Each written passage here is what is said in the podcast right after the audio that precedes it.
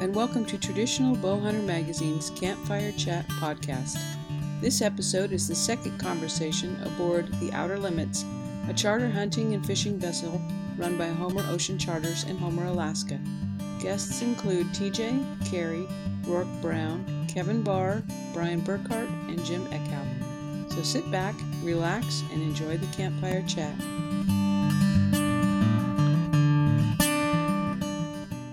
Coming to you live from Port Chatham here in the Outer Limits is the podcast number two of Traditional Bowhunter Magazine's trip on Homer Ocean Charters, sponsored by TBM, Homer Ocean Charters, and Kuiu. So tonight I'm just kind of throwing stuff out there and seeing where the conversation goes. So I want to start with the idea of, quote, trophy hunting. Good, bad, ugly. I kind of subscribe to the theory that TJ uses. I'm a trophy hunter till the first legal animal gets in range at the right angle down. Absolutely. I agree. That's why I never kill a big elk because the rip. first thing that comes in is toast. I just I like the meat. I like to I enjoy that. But uh, you know, trophy hunting is it's it's gotten a bad name. We're all we're all trophy hunters in one aspect. Everybody wants to kill something big, but then again, for a lot of us, it's just the thrill of the hunt, and the the animal really doesn't matter the, at the end of the day. Unlike some organizations and some people who just demand that they have the opportunity or demand that an outfitter guarantees them a animal bigger than anybody else.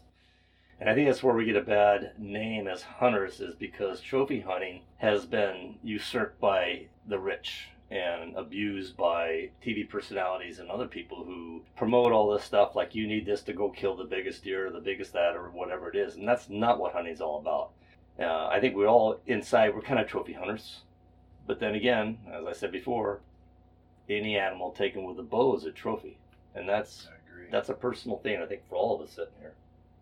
Well, trophy is uh, is should be more about the memory. I think it's not a, you know, if you shoot a really large animal, it just walks out and uh, opening morning it's there. There's no challenge to it, and it just happens. You get a great big animal. That's that's great. That's it. Could be a, a trophy, but uh, uh, a trophy should be, you know, if you if it's something you put on your wall, it should it should bring up memories to where it's uh, you remember the experience, the stalk, the the whole hunt, uh, and that's that's what a trophy is about. It's a, it's about the experience. It's not about the size of the animal. Exactly. That's exactly.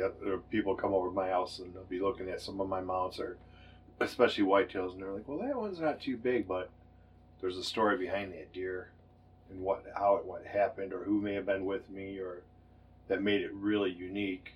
Well, you know, I've had a lot of people come in and say, "You have all these trophies." You know, it's like, and I've, I've had my when you were much younger. One of your friends came in and she hyperventilated. Remember in my office and uh, on Mhm. Vashon with all the dead animals. She because she couldn't stand to be there. And the thing is, is that yeah, there are trophies, but you know what? I can tell you every animal that's mounted in my house, my office. I can tell you exactly what happened, where I was at. That animal lives forever in my mind because and I can look at it and I can come back like my mountain goat. One of the most fantastic hunts I ever had. Every experience you can imagine, being scared to death, being lonely, happy, exhilarated, everything you can imagine happened on this one hunt. And every time I see that goat when I come down the stairs out of my home office, I remember everything about that hunt. So every animal, every rack that I have, I know exactly where it came from and I know the history. So that animal didn't die in vain. Not only did I eat it, but it's part of me. It's what I remember in life. I think that's the one thing we have in common is when I sit in my den and I look at a bear or I look at a moose, it takes me right back to that hunt. And you know, I don't know, um, shot some pretty nice animals, but it's not about the size. It's about the experience. To Roark's point, and it's just being able to reflect on the animal and everything that went into taking that animal. That that's pretty important. Kevin is pointing to his shirt. Why don't you explain your shirt to My us? shirt says experiences are greater than things. Because everybody's got things, and at the age that most of us are getting to be, with Kerri's exception, we got plenty of things. So it's the memories that count. Just like here, eating some of the fish we caught, we're seeing beautiful scenery, Homer Ocean Charters, and that's an experience I'll have forever. after the last halibut fillet is long Hmm. gone, I'll still remember this week. You know, a lot of people, and we were the same way. All of us have been. Well, it took me 60 years to gather all this crap that now I have to get rid of because I realize is that tangible items don't mean anything to me. Your car, your house, really don't mean anything.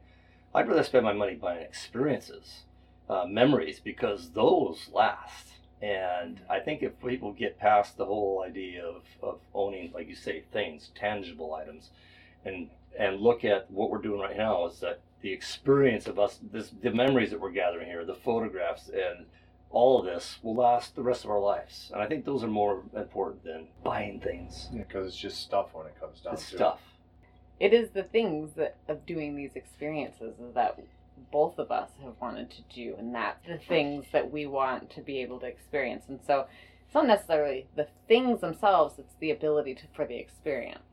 And that's that's correct. Yeah, and so that's you know we always strive for that. We're still a young, growing family, and so being able to do those things and have the experience and things like that. But that comes with time. Oh yeah, And Definitely. that's what people don't there's a lot of people this is what we get into with the a lot of the people today that are getting into bow hunting is that they think that they can buy success. They think that they can buy happiness. And they're told that that's what it is. You buy this and all that, you can be this, you can do that, you can kill this animal and be somebody. And that's not what it's about. Time spent. I had a conversation along those lines. I had to go to a bow hunting preservation symposium, something something, at the Pope and Young uh, Museum in Chatfield, Minnesota, Yes. and there was like a hundred people there. Eventually, we broke out into groups, and I was there representing PBS.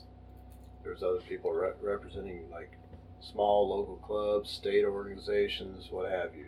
And so we had to break out in these little sessions. Well, I was there for PBS. Fred Asbell was there for Compton. Glenn Hisey was there for Pope and Young. And they were talking, you know, they said, well, we don't really need to discuss that. There's only three of us. We're all kind of on the same wavelength, so no big deal. And I said, well, one thing about the record book thing is you guys have made it, you know, speaking to Pope and Young, you guys have made it to where somebody's deer of a lifetime doesn't mean nothing because there's 5,000 of them in your book. So if I shot a 125 inch whitetail and they go, oh, I can't believe you shot one that small, that might be the only one I ever get. So that kind of trophy mentality is lost on me. You know, as long as it's made out of meat and I get a shot at it, I'm happy. Uh, part of the trophy, you know, we, we're talking about harvesting animals, and uh, you know, not so much about the size of the animal, but the actual experience of the hunt. But uh, a huge part of it is is the relationships and the friendships you build. That's that's uh, a true life trophy. And uh, TJ and I hunted 25 plus years ago, and and and people harvest animals, but I, I don't remember the animals we harvested, but I remember the friendships we built and the, the lifetime relationships, and that you know that's that's part of the whole trophy is just uh, meeting people and experiencing uh, you know God's great creation together and and uh, building relationships and making memories. That's that's what it's all about. That's a that's a true trophy. So then my next question is why do you guys have taxidermy in your house? So why do you mount the things that are part even if they might not be quote unquote highest scores trophy animals because that might be something that people actually question. Brian. Well, I'll let uh, Kevin answer that because I always have the highest score animals. Hey, Brian. No, but it gets back to what I said earlier. You you look at an animal, and you know, I shot a wolf with a longbow, and you know, very unique trophy in quotes, and it was just that experience, and it's just special opportunity that was presented, and took advantage of it, and just was fortunate. But you know, or another moose, you know, that that uh, charged me and you you remember that whole experience. And so, it, again, it's not about necessarily the score of the animal. For me, it's definitely not that. It's about the experience you had with that animal, and um, and it's just special. Uh, to me, you know, for the kids that are out there that are dreaming about going on, going to Alaska and going on a big hunt, I mean, you can do it. You know, you just you you make it a priority, and you will make it happen. And then the more opportunities you have in the field, things will happen. You know, the the more time you spend in the field, and the more adventures you have, things will happen. And you can't buy those memories. So, I mean, I would just encourage anyone listening to this, just make it happen. It's a photo album, you know. It's uh, the photos are on your walls, just like uh, you know a picture artwork. It is artwork, but uh, you know how many people put together photo albums, but then they don't pull them off the shelf and look at them. Where where when your photos are on your walls, you know you you remember those experiences, and it's you know they're vivid. Do you remember the whole the whole hunt? Uh, the whole experience, the adventure, the you know, it's it's uh, it, it's not about the bragging about the animal. It's a photo album. And you know, the thing is, a lot of people come to my house, and I have all my mounts on this in a separate room now, and I have a door between it.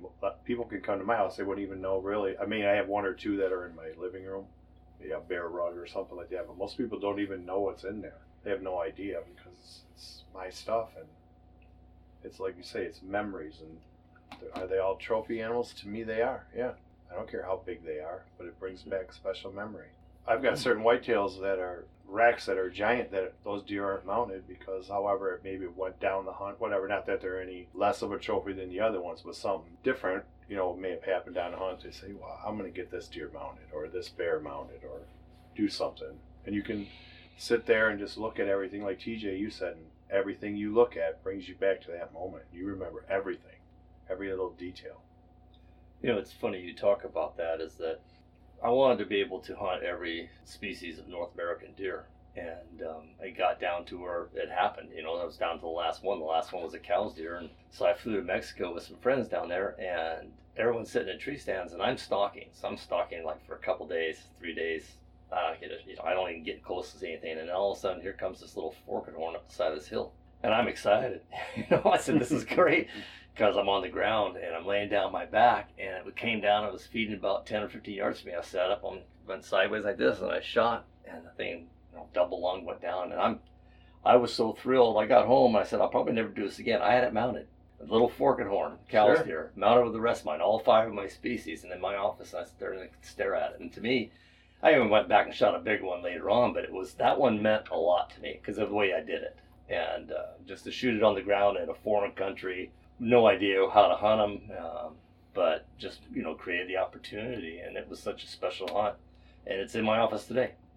Don't you have a uh, spike elk mount too from your first elk? Uh, just a, yeah, it's my first elk I killed was a spike elk, but it's not a mount. It's just a it's a European, European. mount, half Yeah. European, and that was also sets in my stairway going up and down my office because that happened. It was the first elk I ever killed, and I shot it with a you know recurve wood arrows back in sometime in the early early '80s, and um, it was a very special animal. And I still look at that, and I can tell you everything about it. Right now, there's a ski resort built where I shot him. It's a there's a run going right through that area, so it kind of ruined it.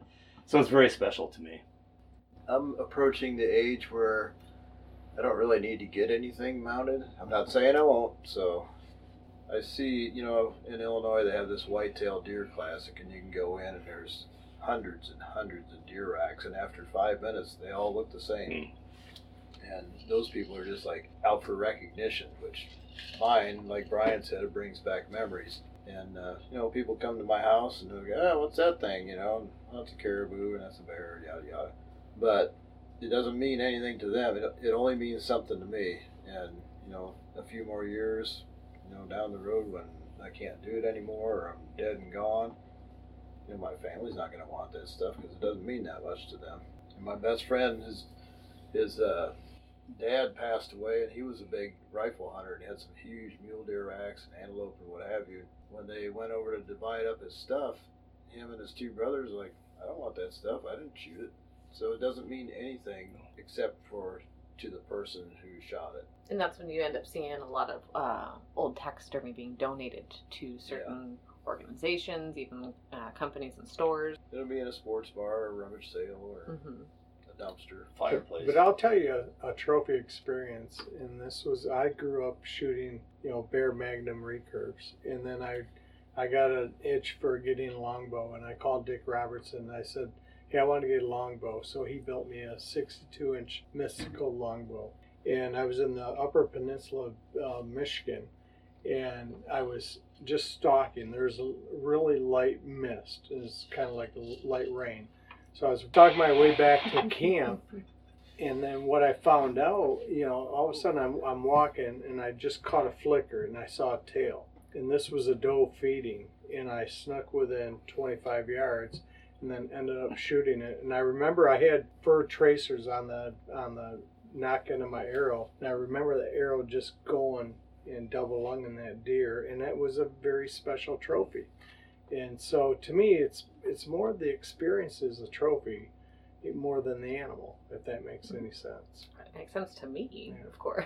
it makes sense Like to all I of us said, here. it's been it's been usurped by people. The definition of trophy has changed, but not in our minds. No, and it's more my generation and younger that I've noticed that is there's a lot of who has the biggest elk, deer, anything like that. They're going for size of antlers, not body size. Where I'm looking, I see meat, but that's also how I was brought up, and that's how you guys probably brought up your children as well, if they're going to be hunting or anything like that. But from what we're seeing on a lot of social media pages and even on some YouTube channels, it's like, oh yeah, that this is going to be the trophy. This is going to be the biggest whatever out there. But that doesn't mean anything except for it's a number and you're a random name in uh, a book somewhere, which is great for them. It's a it's a It's a- fundraiser for them. yeah, and I, I can't I can't diminish that from them at all and say, oh well, just because you have the largest score, that's amazing for them.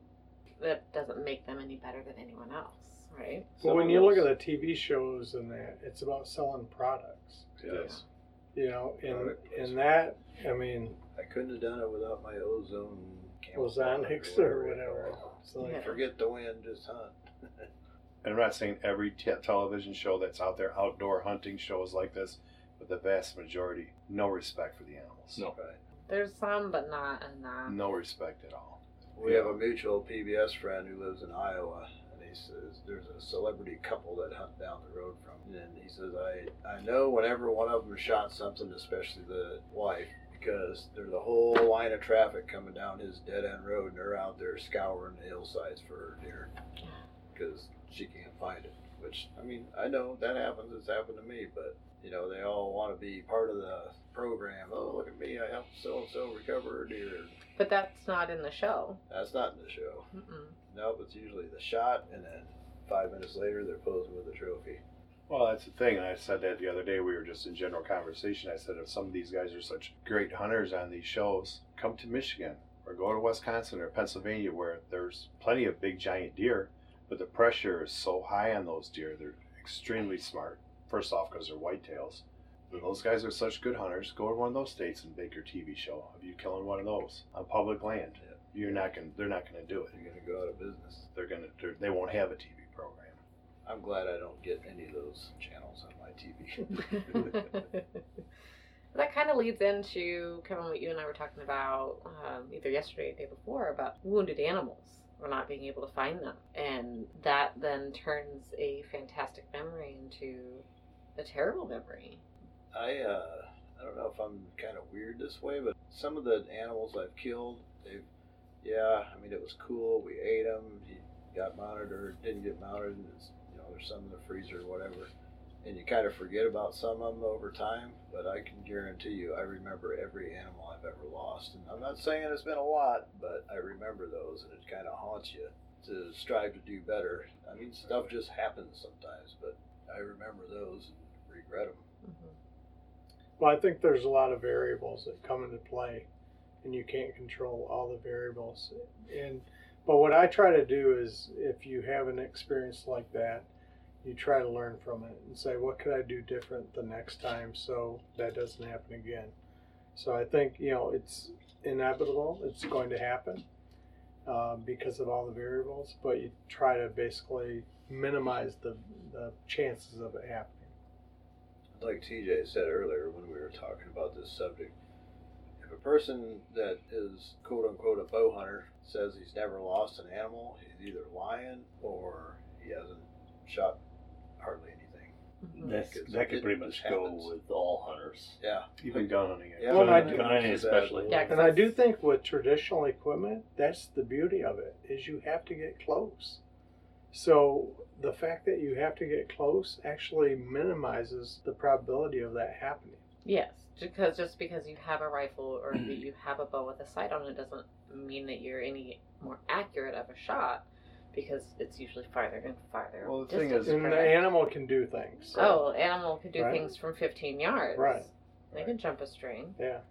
And there's nothing wrong with. We're not here to bashing compound hunters Oh, no, or not anything, at as long as they have good ethics. If they hunt with sights to that, but when you're hunting with archery equipment, it's a close range sport. These guys that are shooting deer at 60, 70, even 100 yards now, Mhm. that's not what archery is about. That's not what bow hunting is about. No, that's just about shooting. That's in shooting, my right. experience. But I mean, that's also And with the long range. The wound factor rifles, goes too. up phenomenal past 30 yards. hmm But there's also very accurate shooters with rifles at over 100 yards, And and can- with compound shooters, You can be or accurate, sorry, but rifles at a, a thousand yards and compound shooters at 100 yards. I mean, it's I depending on how how much you practice and things like that. Uh, I mean, there's pros and cons to everything. I don't know. There's been a lot of controversy on the table in the last year or two, and probably longer than that. I'm pretty sure this has been a conversation for years of what type of hunting is going, quote, to produce the most wounded animals, because that's been on the table a couple times. And like, how do you defend that?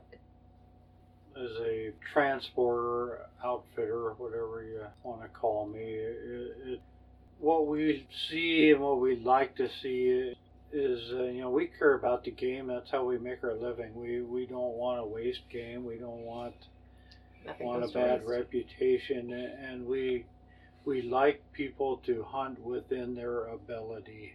And if you can shoot a traditional bow 20 yards, then maybe you shouldn't take 30 yard shots. Anyway, I have compound hunters that shoot 80 and 90 yards, and they are extremely accurate at, and they consistently kill animals, and they're confident at it, and that that's okay. But if you can't do that, you shouldn't be doing it, and you know, stick within your abilities. My judgment as a hunter has always been you know, am I 100% confident that I can kill this animal cleanly with this shot? And if I can't, I don't take the shot. And and it doesn't always work out. You know, you have things happen, but you don't put yourself in a wounding situation from the get-go because you don't stalk closer or you, you know, it, it's You're not gambling. it's ethics, yeah, Yeah. and yeah, you, it's about hunting. It's not about throwing lead or arrows. Yeah, it's, it's like the it's called fishing, not catching, just like it's called hunting, not killing. take the shot you're Goes a long comfortable with and pass on the ones you, you aren't. It's you still experience the hunt and Yeah. you got to Right. mingle with wildlife and And another opportunity can always present itself, and even if it doesn't, then you did still did the right thing, knowing that the odds were not in my favor to take this animal clean, harvest it clean, whatever you want to call. So it was better to let it walk. But I also No. think that's part of the joy of traditional hunting is that you do have to get close, but you have that ability to say, yes, I can take the shot, or no, there's something in the way. I'm out of my range. It's but you still are closer to that animal than most other styles of hunting. We had a guy at work that was always bragging about some buddy of his that was shooting all these big bucks. He was hunting with a compound and he won the big buck contest locally in Peoria. He shot this deer at 50 yards out of a tree stand, and I'm like, that doesn't make you a good hunter. That makes you a good shot. But you get within five yards of that deer, now I'm impressed. Yeah. But it's like, oh, it's the only chance I had. Well, you didn't really have a chance then. You just launched one. I'd like to state too that there's a lot of people that should not hunt with traditional equipment. That's something that Brian had mentioned too. is that uh, Because- if, you If can't you're not practice confident, Yeah, don't do it. Don't by do all it. means, don't. Sometimes I feel like it's me. everything- we all have those days. Yeah. Well, you know, a lot of them go out there and they decide they want to shoot a traditional weapon. They go out and wound a bunch of animals, and then they start stating that, well, I'm sure that more traditional people wound animals because they base it on their own issues. Yeah. And it's not like the majority of people I know. We don't just go flinging arrows and we know what we can do. Um, it's it, this is something. It's not like other weapons where you can just shoot it every now and then, say, okay, I'm all dialed in, forget about the hunting season. It's an everyday deal. it's a full lifetime to stay active and, and to shoot as much as you can to stay accurate and competent, sure of yourself. If you really have to have that meat in the freezer, go harvest it with a rifle and Smoke then fill your Yeah. freezer and then uh, Right. do your ethical hunting with a bow afterward. But don't push Exactly. don't push the envelope there. Yeah. Just uh, Say that you hunt with a traditional bow. I have a good friend of mine that's like that. He has a left right eye dominant issue going on. And he just tried and tried and he just couldn't shoot his uh, traditional bow any longer. And he went to a compound bow because he goes, I know I couldn't be proficient in the field trying to Respect. shoot an animal with a traditional bow. I cannot do it. That's respect. Yeah, and So, I give a that's- I give a right. person that admits that a lot of respect. And there's a lot of people that go from traditional to compound for multiple reasons. But yes, in the end, it comes down to accuracy and, and confidence and competency in your ability to do.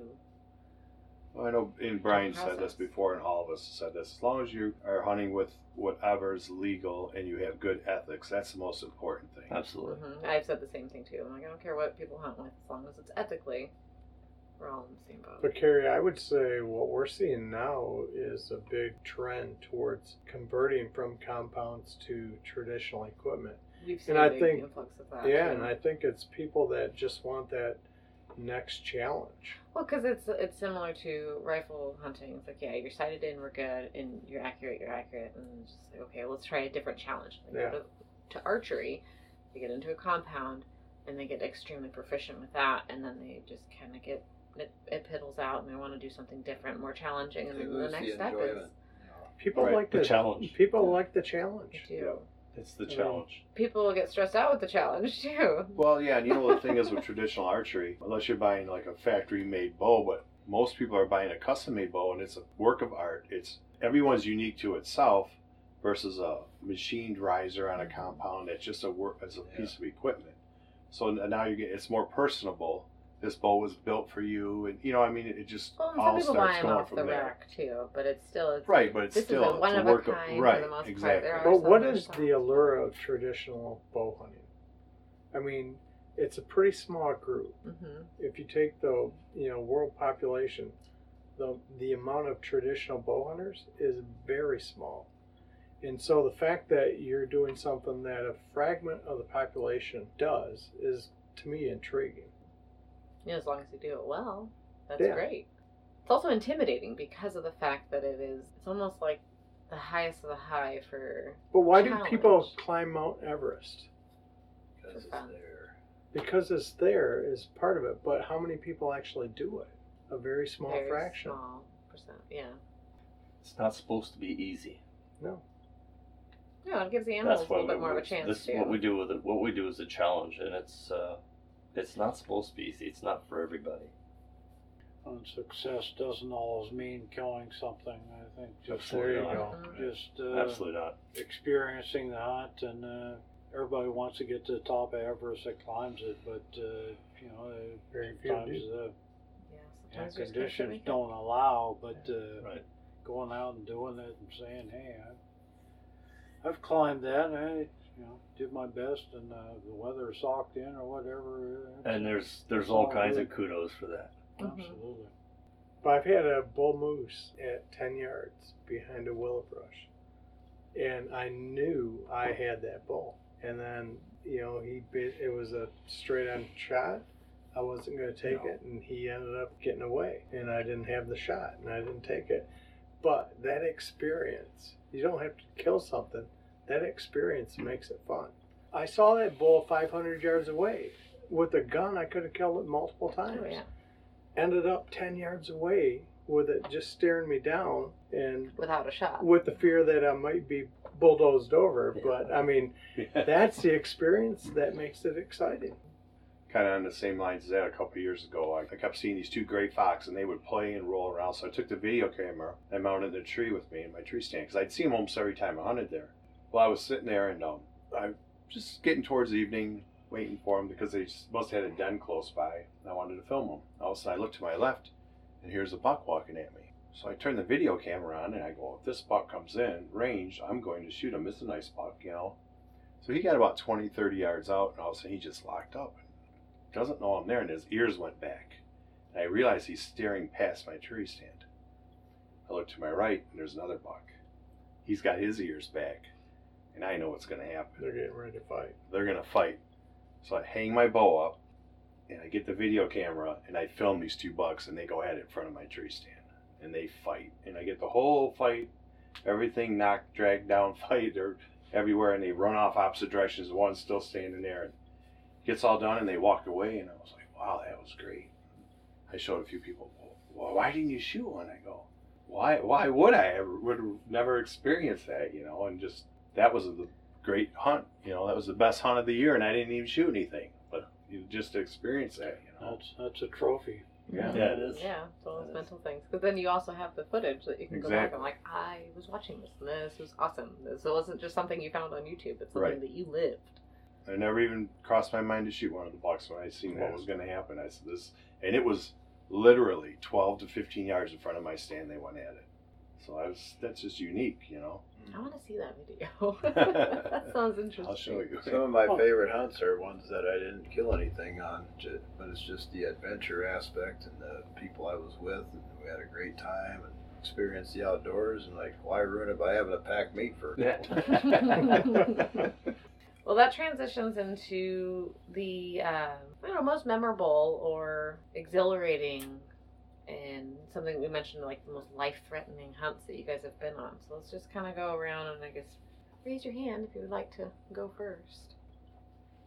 I would say my most exhilarating bow hunting adventure was standing behind my son Chase and watching him draw and shoot a Spanish goat on Molokai. I was so proud that he did that, and, and I didn't even kill nothing on that whole trip, but that was just I relive it over and over all the time. And he's doing other things now. He doesn't hunt anymore, but we both still have that memory. So That's that's great. one of my most memorable bow hunts. I, I would say for me, I've, I've had a number, and, and they're, they tend to be associated with Alaska. But in terms of life threatening, I was on the side of a mountain, glassing a river valley, and saw this caribou running. And it was a it was a nice bull, so I went after it, just peeled down the mountain, and I had to cross the river. And there's this peninsula that these caribou had, I'd seen previous caribou travel, so I had a pretty good idea of where this caribou was going.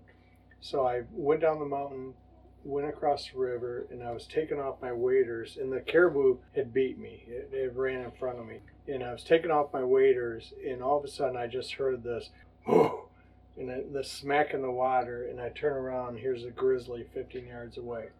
And it just happened so fast. And I had bear spray. I stood up and turned around, and the bear was going in the other direction. And at the end of the day, I figured out okay, the grizzly was after the caribou, and I got in the middle of that, and that's what happened. And basically, nobody got hurt, and that's a good thing. But in terms of having a grizzly that close, is pretty, uh, pretty exciting.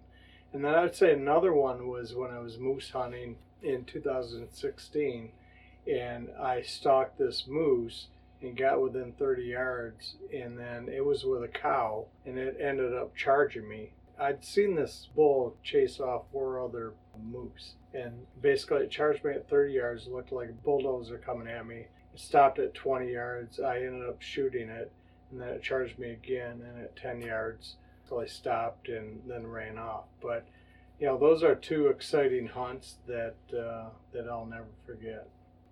The grizzly sounds terrifying. Bull moose coming at you. That's, that's people don't realize when the Those are pretty they're worked animals. up and the snot's flying Yeah. and there they are are in Pretty a frenzy dangerous. and uh, yeah, it's it's like the gal we were huge talking to the other day. It's like a moose just ran into the side of their truck while they were driving, just jacked up the car. And you had that happen to you too, right? I stopped at a cul-de-sac in park and had a moose t-bone my truck. Yeah, Everybody lives. it happens. But I've, there was a lot I've of never hit a damage. moose, but I've had one hit me. It's- But a little off topic, but kind of on the same subject, you know, we were talking about trophies and their memorable experiences, and most of us have trophies on our walls, and like Jim said, they're, you know, when you pass away, and you know, nobody's that interested in them. They're they're memories to you. They're your personal trophies, but.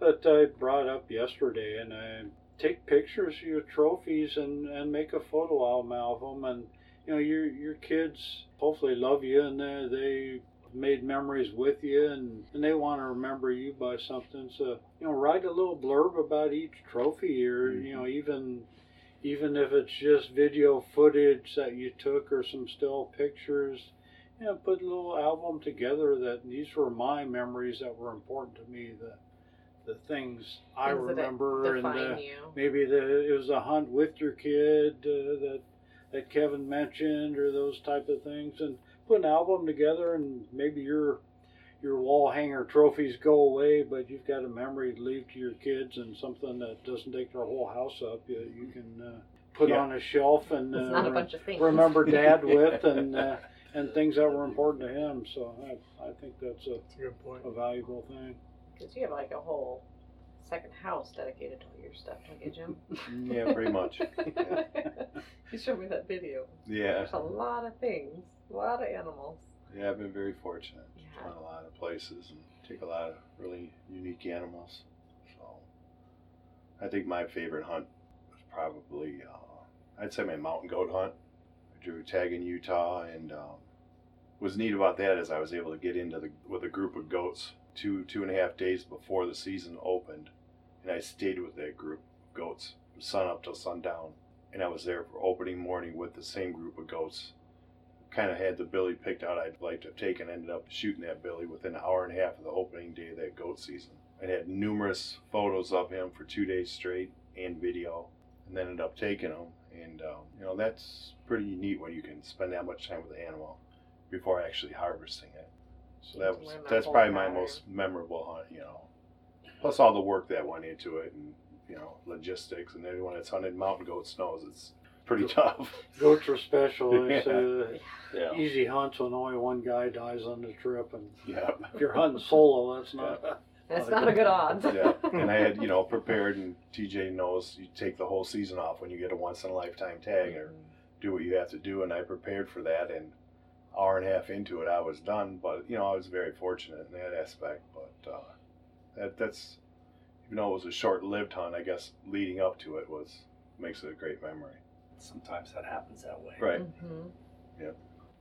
All right, TJ, you're Well, I think they're all memorable. Um, I've had myriad hunts that stand out as the best.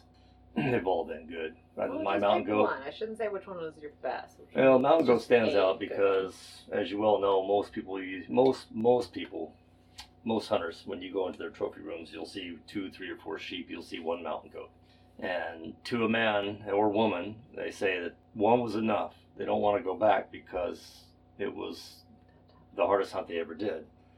For me, it was. It took me combined about almost twenty something days to to kill a goat by myself, but I was alone 12 miles back in for two weeks at a time with nobody else around except for grouse and owls and talking to them after a few days. And but every, every experience you could imagine, um, happy, sad, elated. Uh, I mean, there, everything you can imagine is what I went through. And and toward the end, I got used to being alone. At first, it was kind of hard, but toward the end, it's like after I killed that goat, and I was very scary. I had to rappel down a cliff that I couldn't get off, and I didn't know if I had enough rope to make it to the bottom, and I didn't. I had to drop about eight, nine feet, and that rope's still there, someplace in central Washington, back since '95. Uh, that was pretty scary at that point, but it ended up killing a goat. It still took two days of cross country backpacking to get out of there, and that was probably the hardest hunt I've ever done and the most memorable, and it was very important. But you want to talk about the most dangerous? I've had two run-ins with elephants in Africa over the course of the 10 years, 10 summers I spent there. And um, one of them was it charged and I had to hide underneath a bunch of fallen trees and it was a cow and she kept me at bay for about three or four hours. I had no PH. He was he ran off the other direction. And so finally she left. I was able to get out and go down to the river and end up finding a road and work my way back to camp a few hours later. But the second time was I was after the final pig of a. I wanted to shoot five different pigs on three different continents, and I was down to a bush pig. And I'd been to Zimbabwe a couple times. I'd never even seen one. I saw a hair of one down in the riverine. That was about it. But you had to go down. You had to hunt them on the ground in the riverine where the elephants lived, The only way to get through there is follow their trails. When they go through, they bulldoze highways, but you can't step five foot off without being in uh, the thicket. And so I was down there with a my PH, and I get down there, and, and we're right at last dark. I had to go from our camp, which was probably about a good hour and a half drive to get down into the, the Save River, to get into the, the riverine. And I stalked. I've been watching these, you know, spots of I'd seen some down there, and all of a sudden this one presented itself, and I was able to sneak up and make the shot. And it didn't go 30 yards and piled up. Well, then, next thing I know, is we have a herd of elephants on us, and we were put up inside of a tree and they came and they were bumping the tree trying to knock us out. And finally you know yelled and screamed and my PH was throwing bullets and food and everything on top of these elephants. Finally they got off a little bit and he ran down and got in the truck and took off. This is like about nine o'clock at night. I didn't see him till one in the morning. I'm still in that tree with these elephants down there pushing on the tree and banging it. And uh, everyone else is back in camp and he finally picked me up. Drove in there and that kind of got him out of the way. We went and picked up the bush pig and went back to camp. But several years before that, uh, some ecotourist guy from Germany was over there and um, went out to take pictures and said he would be fine. And they never didn't find him. And what they ever found was like about a two foot deep, four foot round hole in the ground with his clothes and mashed up body that Where was stomped. stomped him to death, and his broken glasses were sitting on the side. So elephants are, to me, they scare me more than lions and, and leopards in Africa, even even mambas and things like that. But that was probably the hairiest night I spent out in the in the jungle. Stayed in a tree till one o'clock in the morning in the middle of with all kinds of things crawling around underneath you, and the elephants pushing on your tree trying to knock you out of it. I mean, I remember that I couldn't get that high, and I could see there, you know, they, they could just come up and smell my feet and try to grab it, and you have to kick the trunk. Uh, it was pretty wild. But you bring up a good point about some of the emotions you go through when you're on an adventure, whether it be backcountry. Yeah, you go through extremes. I mean, Mhm. you go through, you know, you, Everything. You you feel like you know the joy of solitude, the sorrow of solitude, the thrill of the chase.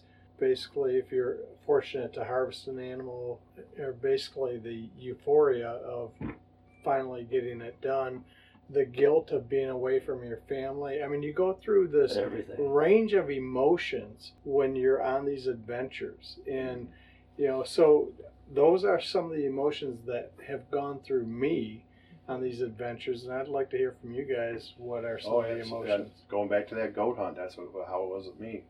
I guess because it's ingrained into your head. First off, you're not going to kill one with a traditional bow because so few people have ever done that, and just everything leading up to that. And then when it happened, plus I was using my dad's ball. so that was pretty cool. yeah yeah. It's overwhelming when it's all said and done, and you did it, and you're everything comes together, and it's almost like a release of every emotion at once. It's like, oh my god, I can't It- believe it I all finally came did this. It yeah. came together, and it, it came to fruition, and wow, you know. Yeah, I remember that uh, the night before I left on that, a friend of mine made me a special Osage longbow for that hunt. And I also felt a little bit of responsibility to, you know, to bless the bow and, and have it go through. And like you say, it's there's always this range of emotions. And I think probably the best term is the roar of silence. yeah when silence is noisy right And there's so many remote places we've all hunted that, that it is, it's deafening. Because where we normally hunt, for where you live, we're not that far from a Lots of- road or Lots of background. noise. there's always background noise, but like coming to Alaska or going to northern Canada or, or even, you know, there's other places in the lower 48, it gets remote and it is, it's, I remember the first time I flew into the Brooks Range and got dropped off on a lake. And when that drone of that bush plane finally disappeared a- as after it left, and then you just couldn't hear anything. I thought, man, I went deaf or something. yeah, And you can't hear any. There's nothing. You know, there's some places I deer hunt. I can hear people's phones ringing. I can hear the TV sets blaring, their leaf blowers and all that. But that's one another reason to come to Alaska. Something a little bit sobering about that last drone of the Yeah. Super Cub that dropped you off Yeah. when they're You're going out of now. sight, and it's It's, it's here we are, and we're you know it's uh, like good weather, bad weather, whatever the case may be, we're we're out here, and and, and oh, uh, the, the silence you know is the deafening. the solitude is is yeah, you definitely think about things that are important in your life and gives you a lot of Reflection. clarity and reflection and and then there's you know at, at times uh, like when uh, Brian and Monty are hunting together you you know you when you experience those things with somebody else you know sleeping in a little pup tent with somebody for a week there and having bears crawling around outside you you know there there's some bonding going on there Well, that, there's uh, not that much bonding going yeah. on, just for the record. But Some of that is irreplaceable. It's even harder when you're alone. Yeah, Yeah. Yeah, it definitely gets lonely. I I got a lot of respect for those guys that can just get dropped off somewhere in the middle of nowhere and float their way back to a little bush town. That I can't do it. I know I can't do Some it. Some of that you man. wonder how much is about the hunt and how much is about the solitude. You know, Yeah. their, their hunting is the reason, but uh, some of it is just a, a meditation or, or mental exercise. I think that uh, you know I'm going to clear my my mind and, and focus here, and uh, it's a it's a good healthy cleansing thing that uh, I think helps all of us look at look inward and uh, see what we're all about, and for better or for worse. It's Uh, good to do that every now and again. Mhm. Yes. and I will say this: the time I feel closest to God Oh yeah. is when I'm on the mountain. Yep. Yeah, we were talking about that. And I, not you in know, church. This is our church. Yeah, you know, I This don't is know what it is about being. I, I think there's an aspect of when you're in the vastness and you feel how small you are, there's something to that. I Mhm. don't know what it is, but there is something to that. It's God's cathedral.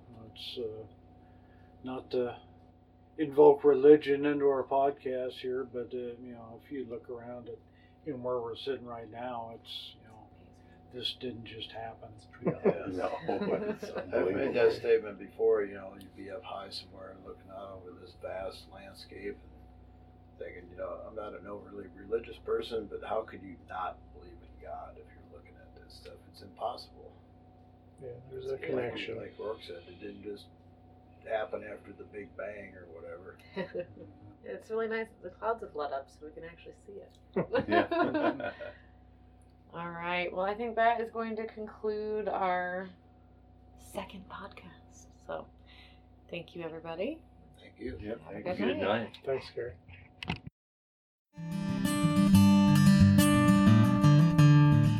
We hope you enjoyed this Campfire Chat podcast. Thanks for joining us. Please subscribe to this podcast so you won't miss the next one and visit our website www.tradbow.com for great articles, tips, and lots more of traditional bow hunter magazine.